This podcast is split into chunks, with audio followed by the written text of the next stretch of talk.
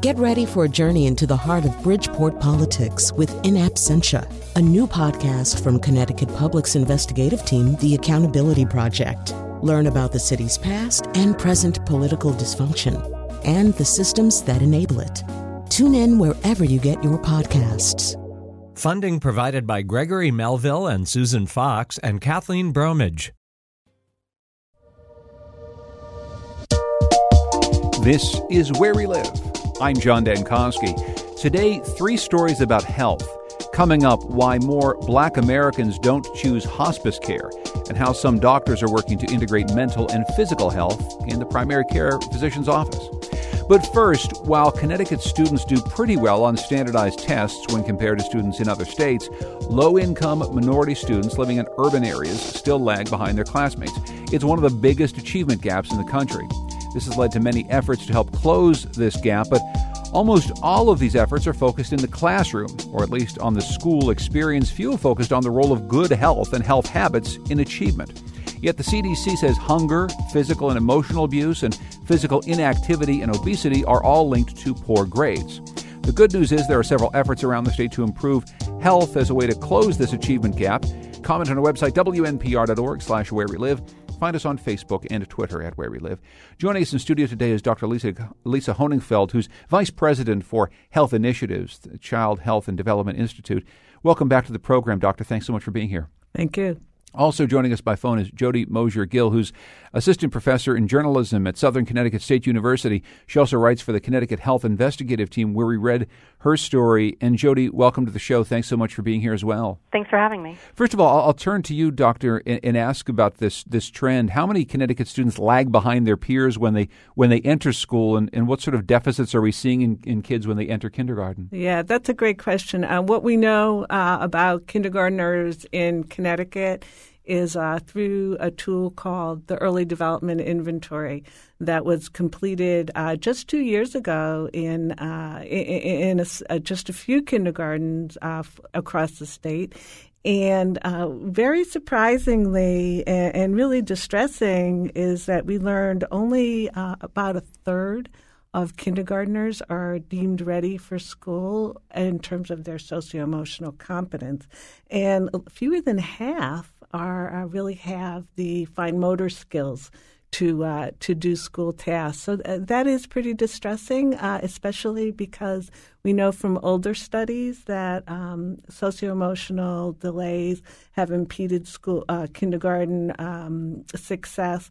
But it seems that things are, are, are certainly not getting better. So that is distressing. And as I mentioned in the introduction, as kids get further along in school, we focus so much on what we'll call uh, classroom achievement, how they do on a on a science test, how they do on an English exam.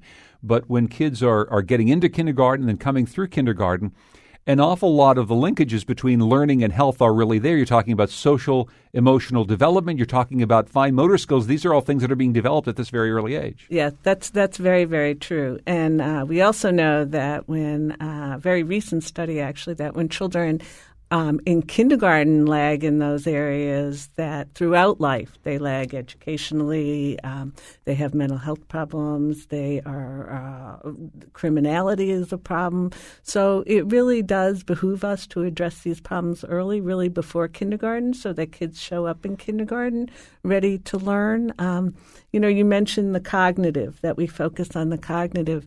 Actually, the, the studies that have been done show only 20% of kids have cognitive problems, but it's uh, closer to a third for socio emotional problems or um, for other health problems. So we do tend to think of the cognitive, but those other things contribute enormously to school success. What else does the data tell us, uh, doctor, so that we can help to set up a, set up a basis for our conversation here? Because it seems as though this data is very important and potentially very rich for us.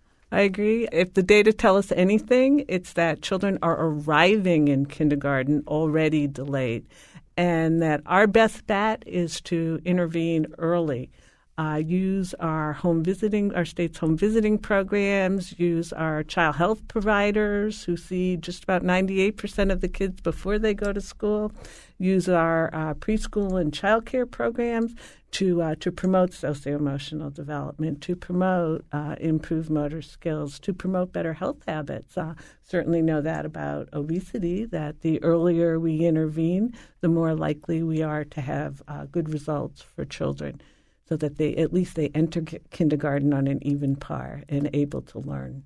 So, so Jody, let me bring you in and, and tell us a bit more about these linkages between poor health for students and their overall achievement in school.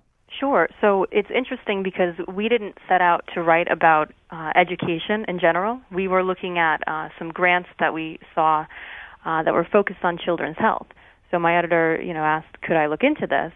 And the more I, I dug into it, the more I realized this is connected on every level. So across the board, people who are focused on children's health are saying, listen, if you are not healthy, if you cannot see the board, if you cannot um, feel safe at school, if you don't feel like you have a place to go home and and read and study, you are not going to do well in school. And that starts from birth. I mean, that starts from before you're born. Are you healthy as a as a newborn? Are you healthy as you know a young child? And that all builds. That's a foundation that builds up to your preschool and kindergarten uh, years. And we're seeing things like um, you know uh, behavioral issues in preschool.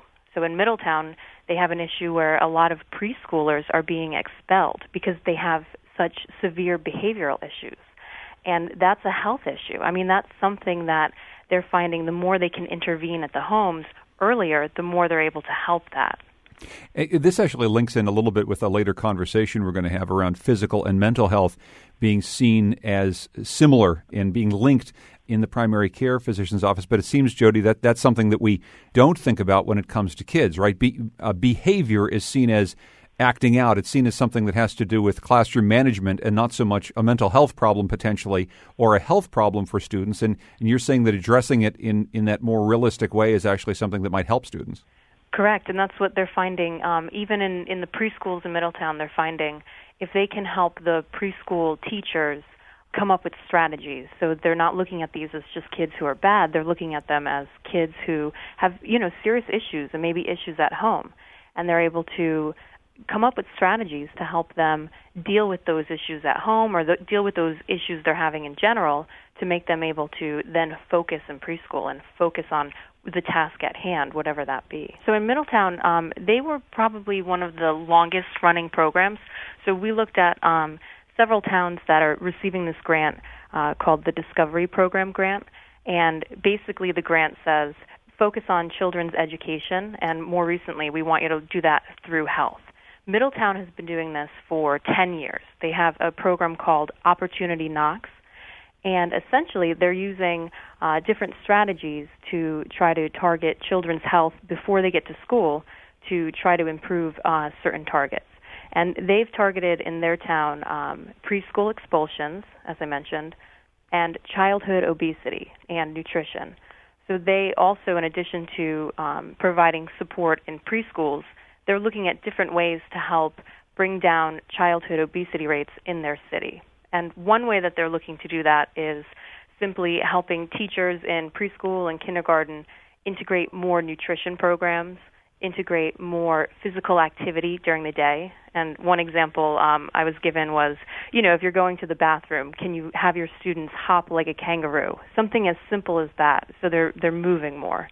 And then they're looking as early as uh, newborns, they have an effort in Middletown to get businesses to allow women to um, have a room or a private place in the company to nurse. So this is nursing women, um, and their belief is that if we can have more women nursing their newborns, that will start them on good nutrition from the very beginning. How much should schools be the, the setting for some of what we're talking about here? It's a conversation we've had often on our program. There's so much put on schools right now to focus on educational achievement.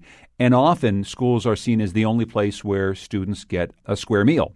It's the only place where a student gets socioeconomic uh, help in any way. Well, okay, so should schools be on the hook for all this? Should somebody else be providing some of these services, doctor? Um, you know, interestingly, uh, if we let schools off the hook, they will never have the kind of outcomes that they're working towards. If they don't address the socio emotional issues, the health issues, all those other issues. They will, um, if the, they will never have the the test scores they're shooting for. The children will never have the cognitive uh, achievements that they're shooting for if we don't address all those other issues. And I have to add, mm. we need to address them really before children get to school. Children need to arrive in kindergarten. You know, we call it ready to learn. Yeah, I, uh, Jody. A last a last thing for you, and you talked about the uh, the role of the schools here.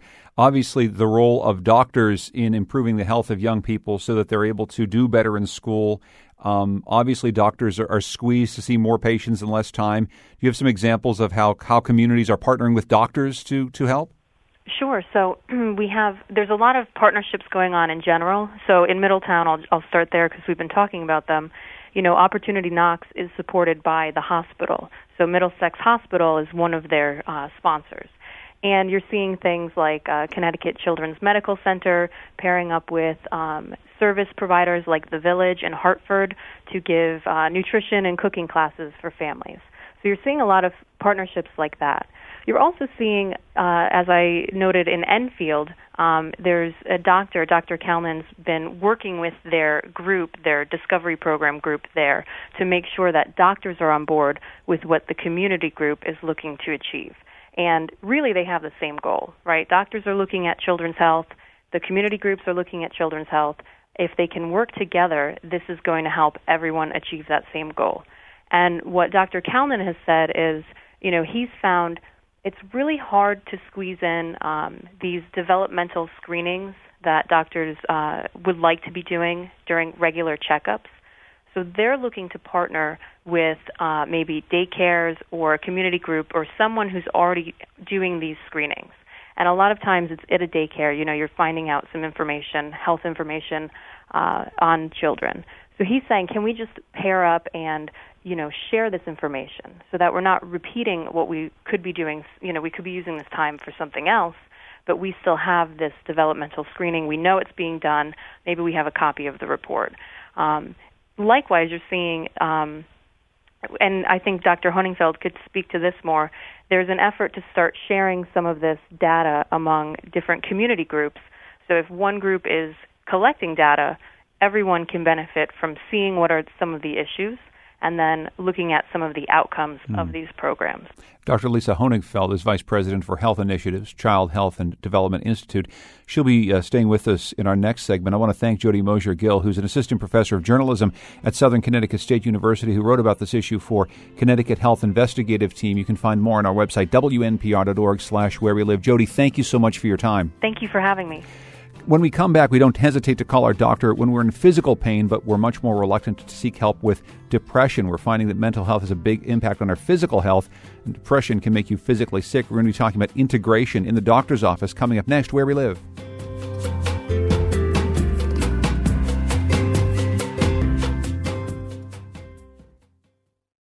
This is Where We Live. I'm John Dankosky, and today we're telling three stories about health. Most people don't hesitate to go to the doctor when they have high blood pressure or unexplained aches and pains. Relatively few patients, will go to the doctor for ailments that aren't physical, like depression or substance abuse. Physical health and mental health, of course, are all wrapped up together. A physical illness can make you depressed. Depression can make you physically sick. It has many people wondering if bringing both services together in the same office might be a good idea. Well, sounds like a good idea. With us in studio is Dr. Lisa Honigfeld, who's Vice President for Health Initiatives, the Child and Health Development Institute. And joining us now is Arielle Levin Becker, who's health reporter for the Connecticut Mirror, who's been writing about this. And Arielle, welcome back to the show. Thank you. As I say, people are used to going to different doctors for different things. What's the advantage of integrating mental health care and primary care all in one place? What doctors will tell you is that primary care doctor will say if I refer a patient to a cardiologist because I have some concerns about their blood pressure, they all go. Um, if you refer a patient to a dermatologist, they'll all go. They'll tell you that if if they say to the same patient, you know, I'm a little concerned, maybe you want to talk about some issues with someone, I'm going to refer you to this therapist I know. They say fewer than 25% typically make the call. So one of the things that that you're starting to see more of is um, having a mental health professional on the primary care team or sort of more closely related to with the primary care office um, in a way that would sort of make that connection a lot simpler and, and wouldn't leave it to the patient to make the call. In a lot of cases, even if patients do make the call, they might find that the the therapist isn't taking new patients, isn't taking their insurance. So even when patients do do go through the steps necessary, a lot of practices have found that you know for whatever reason they don't end up getting seen. So a lot of the effort seems to be aimed at at really trying to sort of avoid that gap that a lot of people fall into. Well, what are the big bar- barriers that you see? I mean, you've mentioned a few of them there. I mean, obviously, maybe people can't get an appointment right away. Maybe there's, there's certainly, and we've talked about it before, there's stigma. But what are some of the other barriers to having this integrated approach right at the primary care physician level? Yeah, it's something that people have been talking about for years as something that you know could both save money and improve care. Um, and it just for a long time, it really hasn't been widespread. Um, some of the barriers are there's some differences in the two professions. Um, you know, doctors and um, mental health professionals. Um, there's some cultural differences in the way they operate, um, even down to one calls the person a patient, one calls the person a client. Um, there are different payment systems. there's often not funding for that kind of integration. so there are a lot of sort of uh, smaller barriers, and, and I think in the past, there hasn't been as much incentive to do anything about these kinds of gaps. Now, one of the reasons you're seeing changes is that increasingly there's a move in healthcare toward paying for performance, um, paying based on patients' outcomes and cost effectiveness rather than just simply for every service delivered. Um, and that really gives them more of an incentive to really try to address the underlying issues going on with a patient. I think there's probably a parallel with dental care, which is also something that's, you know, deeply linked with your physical health. But very rarely is there sort of a close connection. Um, there are different insurance systems, there are different professions, um, and that also is very separate. The fact that those are different insurance systems is, is part of what keeps your dentist and your doctor kind of separate. I thought that the America of today under Obamacare and with, with health care and mental care parity, that, you know, mental health and physical health are all supposed to be wrapped up together, but you're essentially painting a picture that they're not quite there yet.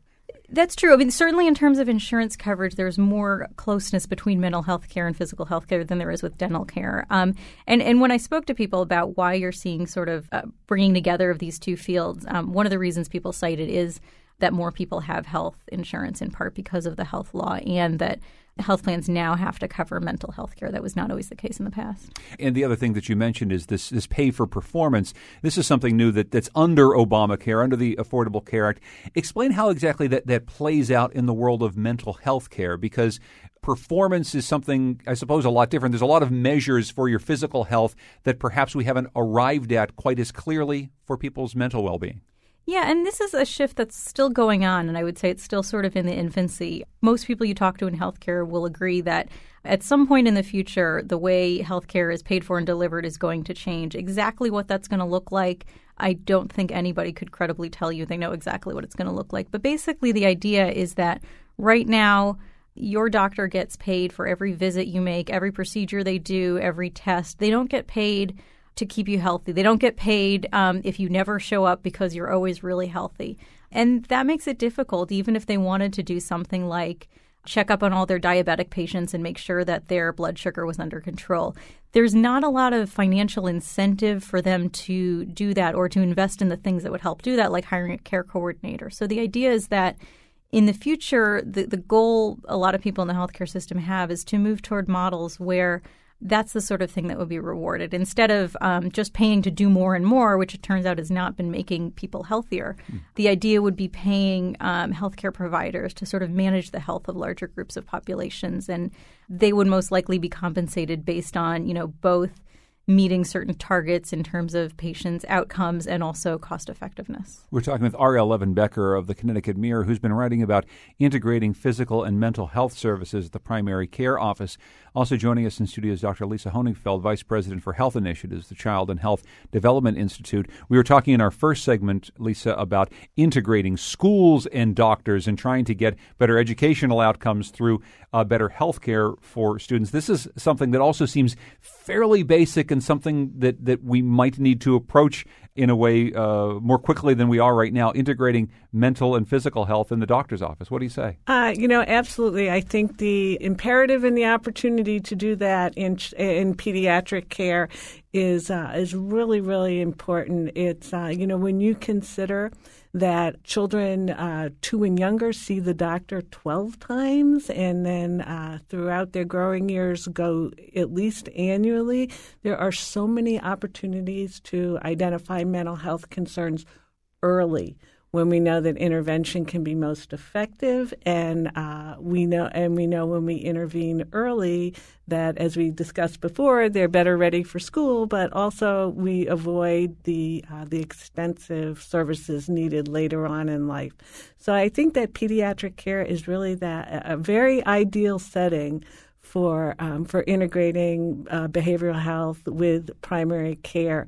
It's uh, in addition to that, um, most child health providers have a pretty solid relationship with uh, families. They see them so often, and they are uh, they're a trusted source of care.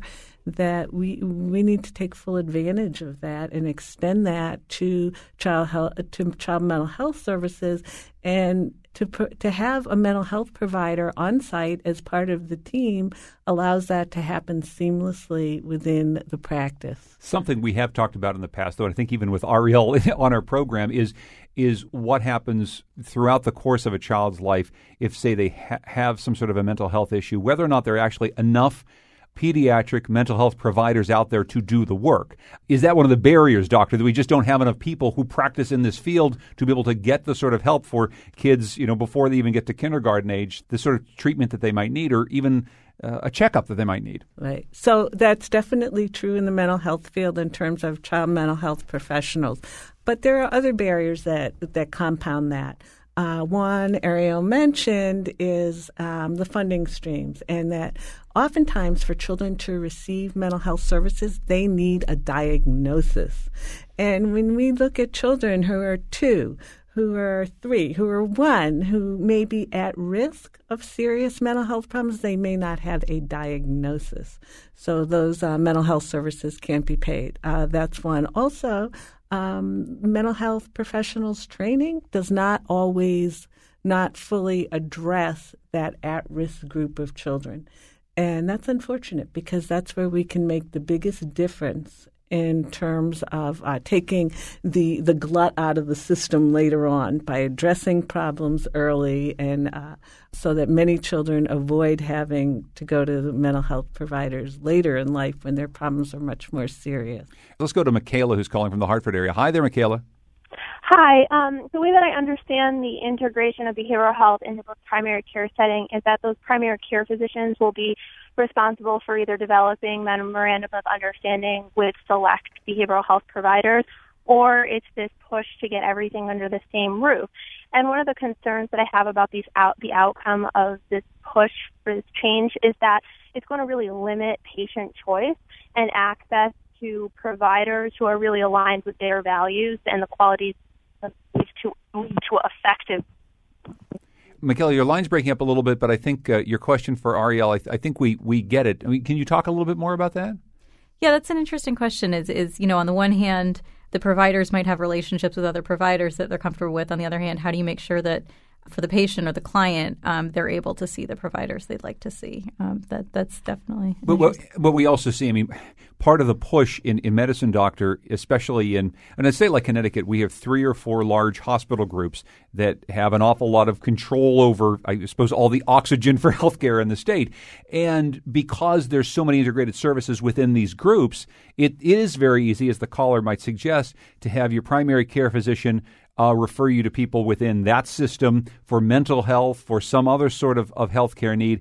So the patient is saying, well, maybe this is good to have a medical home that's all under one roof, but there's not as much choice for me. I think that is an absolute concern the cost and the benefits of uh, having uh, ensuring that you have that connection, ensuring that uh, what happens in uh, your child's mental health services is uh, well integrated with what happens with their physical um, health services, as opposed to um, to going outside and um, worrying or uh, doing a lot of that coordination yourself between those two sites. And granted, there are a lot of parents who are very uh, competent and interested in coordinating that interface themselves, but there are a lot who are not, who are overwhelmed by that and would benefit from that seamless connection and that well inter- well integrated service. Uh, I want to go to another phone call here. Pam is calling from Hartford. Hello, Pam. You're on Where We Live. Hi there. With corporate America, and I say that in a very loose term, you know, companies with thousands of employees offering employee assistance programs why are employees so afraid to take advantage of it? I myself have used it and found that I've gotten better care than I've been able to find on my own through my own insurance company directories.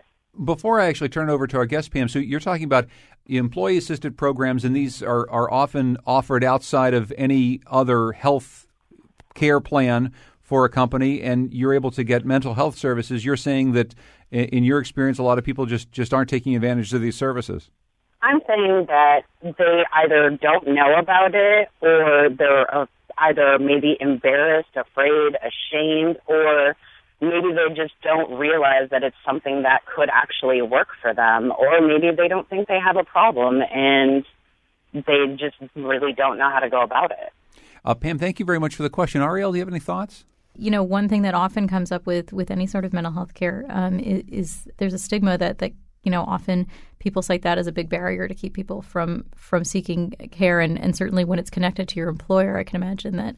Um, that might be an additional concern for people if they're not made. It's not made really clear what the safeguards are in terms of their privacy. But and that's. But I think it points out one of the interesting concepts here behind this this integrative approach, which is if we look at our suite of insurances or plans that we get from our employer. We have, on one hand, dental care. It costs us something. It means we're going to have to shop for a dentist under one column. Uh, we're going to have health care. We're going to shop for uh, doctors under another column and all the assisted stuff that goes under there. And then in the third column, we provide some sort of an employee assisted program, which I, I can say honestly can be incredibly useful to people. Maybe it's underutilized, doctor, in part because, well, it's three columns we've got to shop under. It's three different things. Part of what we're talking about today is wouldn't it be great if somehow or other employers were able to pay for one suite of services that just got you everything under one under one roof?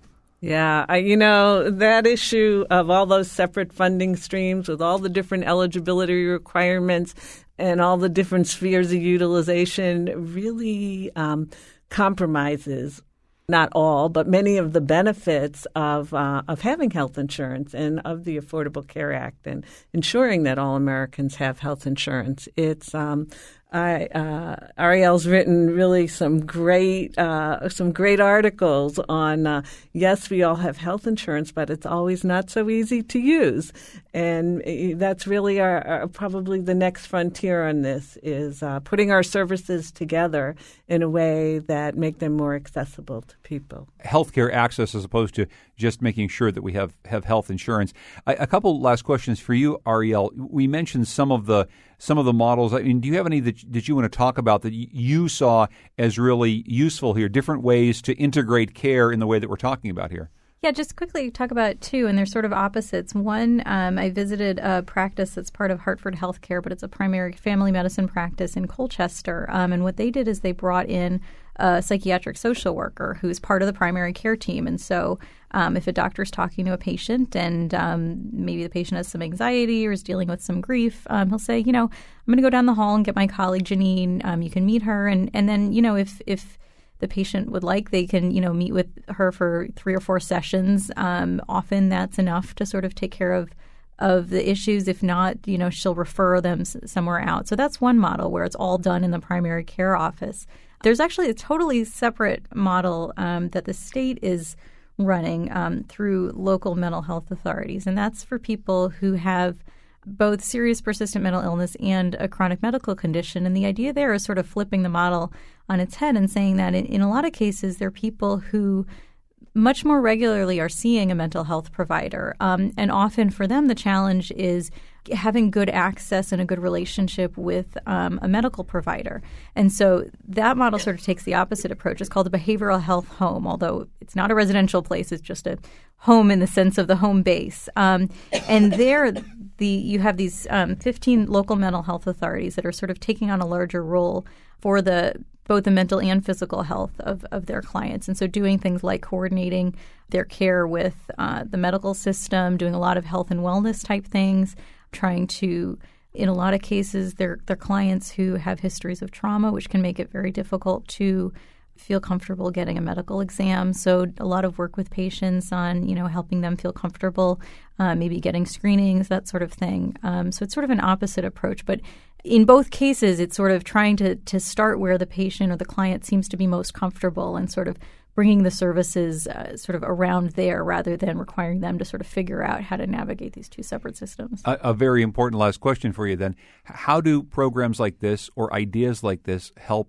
drive down or drive up the cost of healthcare? I mean, are these more costly to implement or long term will this end up saving us money?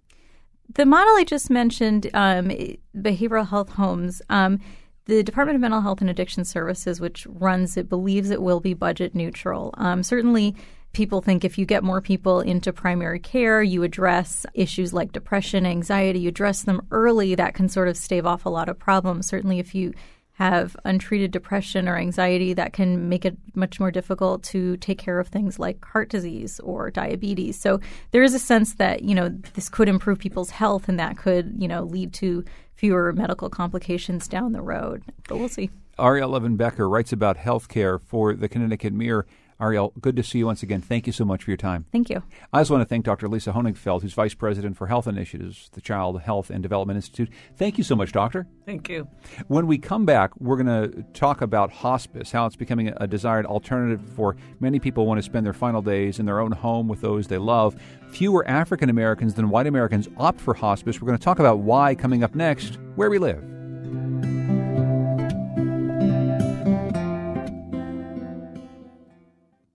This is Where We Live. I'm John Dankosky. According to the National Institutes of Health, over 50% of healthcare dollars are spent on 5% of the sickest people, primarily on high cost interventions during the last year of life. Many people are turning to hospice to avoid painful treatments that can diminish the quality of their last days and keep them from the people and the home that they love the most. But African Americans reject hospice care at much higher rates than white Americans. Only one third of blacks compared to almost 50% of whites use hospice. We're going to try to find out why with our guest, Sarah Varney. She's senior health policy reporter for Kaiser Health News and the author of XL Love How the Obesity Crisis is Hurting America's Love Life. She wrote a story about African Americans in hospice care for the New York Times. Sarah Varney, welcome back to Where We Live. Thank you so much. I gave you some of the statistics up front, but but talk a bit more about this disparity and why we're seeing this uh, between blacks who use hospice and whites who use hospice. You mentioned that about 50% of whites choose hospice at the end of life. This is according to national Medicare data, but that only about a third of African Americans do. The numbers are um, even more stark when we look at advanced care directives. So these are legal documents essentially that tell your loved ones um, or the hospital what you'd like to do if, if you become incapacitated. About 40% of whites over the age of 70 have those documents, and only 16% of African Americans. So I spent quite a bit of time looking into this issue. I did a piece for the PBS NewsHour and then as well as a story for the New York Times that explored these issues. It was really fascinating talking to African American palliative care uh, researchers and doctors themselves and many, many patients and really what you hear is that there's a real toxic distrust of the U.S. healthcare system. I think it's important to remember that the Tuskegee syphilis study, which left many, many African American men untreated for syphilis, um, which has not only affected those men, many of them died, or um, but it also affected their offspring. That experiment didn't really end until the early 1970s. So many of the people, African Americans who are um, seniors today, for them, that's that's a fresh memory. They also have memories of segregated hospitals. They have memories of trying to go to a doctor's office and seeing a sign that says no Negroes. So even though we sometimes maybe think that these are kind of cultural artifacts, for many African Americans, those are very um, present memories for them. Um, and they continue to see discrimination in the healthcare system today, which we actually know looking at the data also plays out. We know that doctors, when presented with a white patient and a, a black patient who say the same symptoms, this has been repeated in many, many studies, African Americans are often treated differently than whites with less aggressive treatment. So there remains this very toxic distrust of the U.S. healthcare system. And I think what I heard was, you know, we've been fighting so long to get access to quality medical care. Now you're telling me that there's nothing left you can do for my mother and you want to essentially, quote, unplug her. Um, and there's a lot of distrust of that advice. And that, of course, is so it's so tragic and so difficult. But a lot of what you've said, including these many, many studies about how physicians often treat African Americans as opposed to white patients, this all points to distrust in the system and why African Americans might not seek medical care as readily or they might not trust what their doctors have to say. But why does it extend to hospice when when we're coming to the very end of life? Sure, there may be fears that maybe doctors are saying they they want to unplug a loved one too soon but hospice is seen by so many people around the U.S. as a as a comforting way to spend the last days. But this distrust even extends all the way there, Sarah, which I find sort of shocking and a bit alarming. Well, I think it really gets down to the, the two central issues. One is imagine you're in a hospital, your your mom is not doing well, she's failing. A doctor turns to you and says, "There's nothing else we can do. Uh, we really need to take quote comfort measures. Mm. We really need to turn to hospice." Even these words don't really translate, is what I is what I heard from researchers who study this issue. That, that the term, even the term hospice, um, has a negative connotation in the African American community. The term comfort care has a negative connotation. There's this sense that you don't want to pay for the added measures that I want done to myself or to my loved one, um, and that's why you're doing this. There was a lot of distrust, particularly of the insurance system, even though almost all of these people that we're talking about are on Medicare. What I heard at this fascinating uh, roundtable in Los Angeles, where we brought together a group of elder African Americans, was even if I fill out this advance directive and I tell my insurance company that I want to have every possible measure done, they're not going to do it anyway because they're not going to want to spend the money. So the level of distrust really, it's not just the doctor giving the advice, but it's the it's the hospital trying to make room for that bed so that a private pay patient, somebody with quote better insurance, I heard this a lot, would come in and pay more money, um, and then the insurance company themselves, uh, even though that's Medicare, uh, having some uh, sort of nefarious you know, motivation here. So that's the first thing. The second thing is what I also heard uh, from many African American researchers who study this issue and also from many African Americans themselves was that perhaps there's a religious prohibition against hospice and that there is perhaps redemption in the suffering that occurs at the end of life. And this hope that even though there's a trust in God that God will do what He wants to do at the end of my life, it's His ultimately His decision. That it's my job and my family's job to keep me alive as long as possible, no matter what, take whatever measure possible, so that a miracle can happen. Um, and so, what you hear from Black doctors who work in palliative care is that they really are going into the churches. This is what this is really what I focused on in my story in the New York Times is these efforts in the African American churches to try and give people uh, you know more information about really what hospice is. And um, there's a story that I uh, a family in Buffalo, New York, um, a pastor and his wife who sadly lost two of their three sons to sickle cell disease.